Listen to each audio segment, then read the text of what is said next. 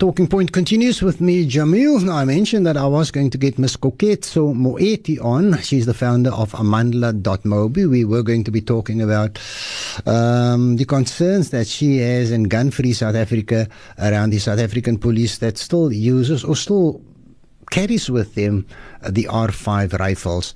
Um, so we are we're still trying to get hold of her. So in the meantime, Alwie Lester, Eskom's provincial head, has decided to come on a little earlier with me. Alwie, a very good evening. Thanks for joining me on Voice of the Cape. Assalamu alaikum, Jamiel. Alaikum salam to all the listeners as well. Eh? Wa alaikum salam. Shukran very much for that. I want to kick off with, you know, we know that at uh, with Eskom here in Koeberg, there, there, there has been a problem. Um, but then I also heard this morning that for this week we might not be having load shedding. Load shedding is going to be with us for a while. But so I thought I'd pose these questions this evening. And uh, when we look at the one at Koeberg, currently, what is the problem there and what is the situation? Okay, so yesterday morning at about uh, just after 9, Jamiel, uh, the uh, Unit 1 at Koeberg, the uh, generator transformer actually had a fault on it. Um, and the automatic sort of response from Eskom, uh, as well as from the, the, the protection system at the at Unit 1, is to actually switch off the reactor. There was no risk to the public in any way in terms of, firstly, you know, the nuclear reactor itself. Um, but secondly, the impact on the on the national grid was not significant because we had plant that had come back over the weekend and yesterday. So although the unit is switched off um, yesterday and about 900 megawatts left the system, there was sufficient capacity from the other units that had come back. The guys were busy on site since yesterday. They're actually still busy today. The decision has been taken that we would actually bring that unit online, hopefully later this week. And then it is planned for a scheduled uh, refueling outage and maintenance outage on the 9th. So we're going to stick to the date of the 9th for the maintenance, and we will bring the unit back later this week to make sure that there's capacity for the weekend as well. Okay. Only any truth in it? I'm certain on one of the radio stations I heard this morning that there could be, um, there could possibly be no load shedding for this week. Was that a fact? Look, the situation is always going to be tight for Eskom. While we're doing maintenance, um, it is quite tight. What we have managed to do is get the balance right today and the weekend, but I must also say we are using additional plant to do that. We are using OCGT, we are using hydro, etc. I think it was very difficult for me to say that the prognosis for the rest of the week is that there's no load shedding. Um, what we do is every day in the morning at about 6 o'clock, we look at the prognosis for the day ahead and we generally let the public and also some of the key stakeholders know what is the prognosis for the day. Mm. Today there was a, a, low risk of load shedding. Um, it was a little tight over this evening, the peak, um, but I think we've, you know, we've not through the peak yet. Um, but so far it's been fine. Um, so we do a day-to-day prognosis.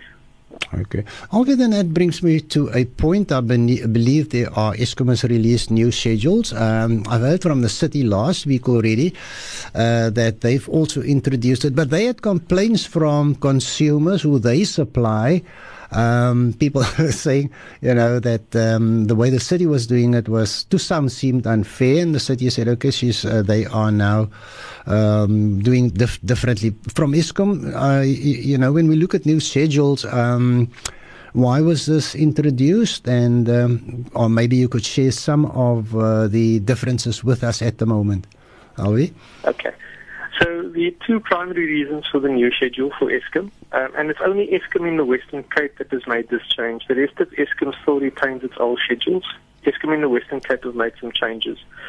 The two primary reasons. Firstly, the city and Eskom share certain supply areas. So we share networks in Montague Gardens, in Dalst, in Somerset West Sir Lowry's Pass, uh, parts of Gordons Bay, etc. And when the city changed the schedules, one thing we didn't want to happen is that on the shared networks, we didn't want customers to have a different experience. Mm-hmm. So when customers were going out in Montague, the city's customers, we wanted to make sure that the Eskom customers was going out at the same time. So the whole of Montague would then go out at the same time, which makes logical sense for the mm-hmm. Montague area. And that was one of the reasons we, we, we then changed our schedule. The other reason is that we also wanted to make the schedule more equitable and predictable. So we haven't gone for full equity or full predictability because it's almost impossible to get that. But it is a much better arrangement than it was in the previous schedule. Okay. If you look at the differences in the schedules, the previous schedules ran from 6 in the morning till 10 at night. These schedules are on a 24-hour cycle. Uh, this schedule runs on a four-day pattern. So what it means is that customers are on for two days and then they will be shed for two days. And then they'll be, and this is in stage one. Mm-hmm. Um, so previously people were on for one day, off for one day, on for one day, off for one day. So what we've done is we've changed the pattern slightly.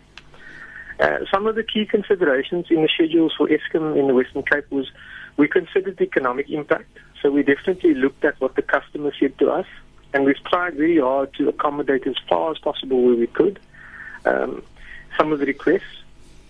The other very important factor is that we've considered what we term the red areas, which are high crime areas, and we've tried to make sure that those areas, particularly where, where we have the stats from, from the provincial SAPS that indicate that the area's uh, crime is quite high, that we don't shed them after hours because it actually leads to an increase in crime. And our plan is actually to keep them in the daylight hours. And just some of those areas that we've considered would be typically in the Eskom supply area would be Khayelitsha, it would be Eitzig, it would be Elsies River, it would be Philippi, it would be Browns Farm, etc. And we will review this in a few months to see if it's working, and then also then again check the SAP stats to see what the crime statistic looks like in those areas and if there's any changes in other areas. Also, um, you know, I was reading over the weekend. Uh, um, there, there are well, let's let's put it this way: the city of Cape Town is now embarking on new energy, energy projects, and I believe there are independent companies that do generate um, energy. Uh, and you know, from Eskom side, um, is there something that would be endorsed by you? Well, Eskom is always looking at uh, different, uh, or in, in, changing its, its its actual energy mix. Um, the decision around independent power producers and renewable energy is really a Department of Energy decision and not so much an Eskom decision. The part that Eskom plays is that the energy that is produced by these IPPs are then sold to Eskom um, through a regulatory framework in terms of what we pay for the cost. But yes, I think we constantly support the creation of independent power providers, and there's a number of renewable projects that have kicked off and are generating, and actually we purchase from them. Uh, over these periods, we've actually purchased from them. Okay. Although the other point would be, and I know from eh, from from uh, Eskom side and from the city of Cape Town, appealing to people to cut down on you know, unnecessary usage of power. Let's say at the at the at the residence, uh, lights burning, and uh, I couldn't help notice in my neck of the woods, a guy had, uh, you know, in, in, on his security wall around his prob- his property, but he had built into the wall lights all around the property, and this was on. Uh, you know, when, when, we look at things as, as as consumers, I'm assuming that you also expect us to play our role. And then the other thing I need to ask you, really should be asking it of the city of Cape Town. And uh, this is with your the street lights that remain on during the day. Now I know the reason for that. The city has told me once before. That's to prevent um, the the stealing of the cables with within those poles or something to that effect. But um, these are things. Um, un- are they unavoidable? I think uh, yes, you're right, 100%, Jamiel. We we we we definitely support that consumers and customers of Eskom and the city, any electricity electricity consumer, actually looks at more efficient ways of using electricity. You know, the the, the problem that Eskom sits with. Um, in terms of supply and demand can definitely be affected by how people use their energy, their electricity. So we are constantly asking people to be more efficient, switch off what you don't use, you know, consider alternative options for heating. Um, you know, we've got a whole host of IDM initiatives. And, and I think we will probably, as long as we're in the situation, we will continue to, to educate, create awareness, and ask people to do these things. Mm-hmm. If you look at the street lights in particular, um, I think it's also it's really a factor of, of, of our historical design. Um, if you look at new design, especially if you're looking at overseas countries, some of the options that they look at is to actually have daylight switching. Uh-huh. So the light actually switches on only at night. Um, and I think you have that technology for the households as well. Okay. I think what people don't understand is that the light itself goes off, but the energy is actually still flowing. Mm. So it doesn't change the energy consumption, but it switches the light off during the day. The only way the energy is saved is if the energy doesn't flow to the light pole at all. And, and that is a risk because once that energy stops flowing, and we've seen it in our own networks as well, we have these guys that go in and they will take any piece of metal off. And I think the city then faces the same problems where light poles or pieces of light poles are actually taken stolen. So there is there is risk um, in, in, that the, the equipment could be stolen. But at the same time, the consumption is definitely higher when you leave the lights on. Mm. I've also just a little earlier this evening speaking on load shedding. I also just reminded our listeners it's also advisable to, if you are having uh, experiencing load shedding in your area, advisable to switch off appliances. Would would that be a recommendation? Hundred percent right. I think you should come and work at Eskom. Ah, that's what I heard from no, somebody. no, it's the right thing to do. Uh, you see, the, the energy must be considered live all the time. So when we go into load shedding, we tell people switch off at the wall socket. Mm-hmm. Because when we switch back, what people don't always uh, consider is the fact that there is a surge that comes through the system because all the energy starts flowing almost simultaneously. Okay. So there is a surge, and a lot of the time when, when the appliances are left on, you find that they actually, because of the surge, they actually get damaged. What we suggest people do is just leave one light on and switch all the other appliances off.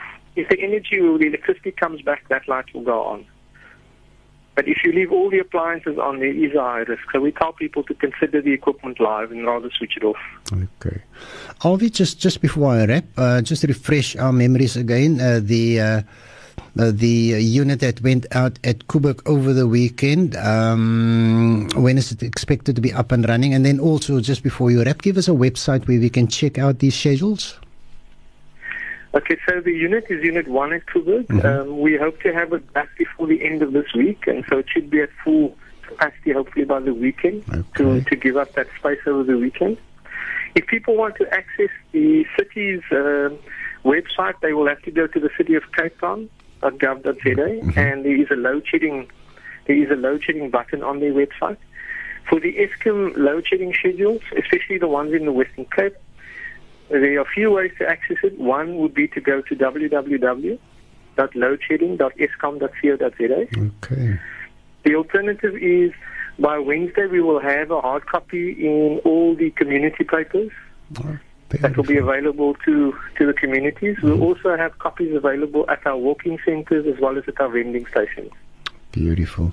Alwie, on that note, I'm going to leave it. Thanks very much for your time with me on Voice of the Cape uh, this evening and have a pleasant evening ahead. Afwan and shukran.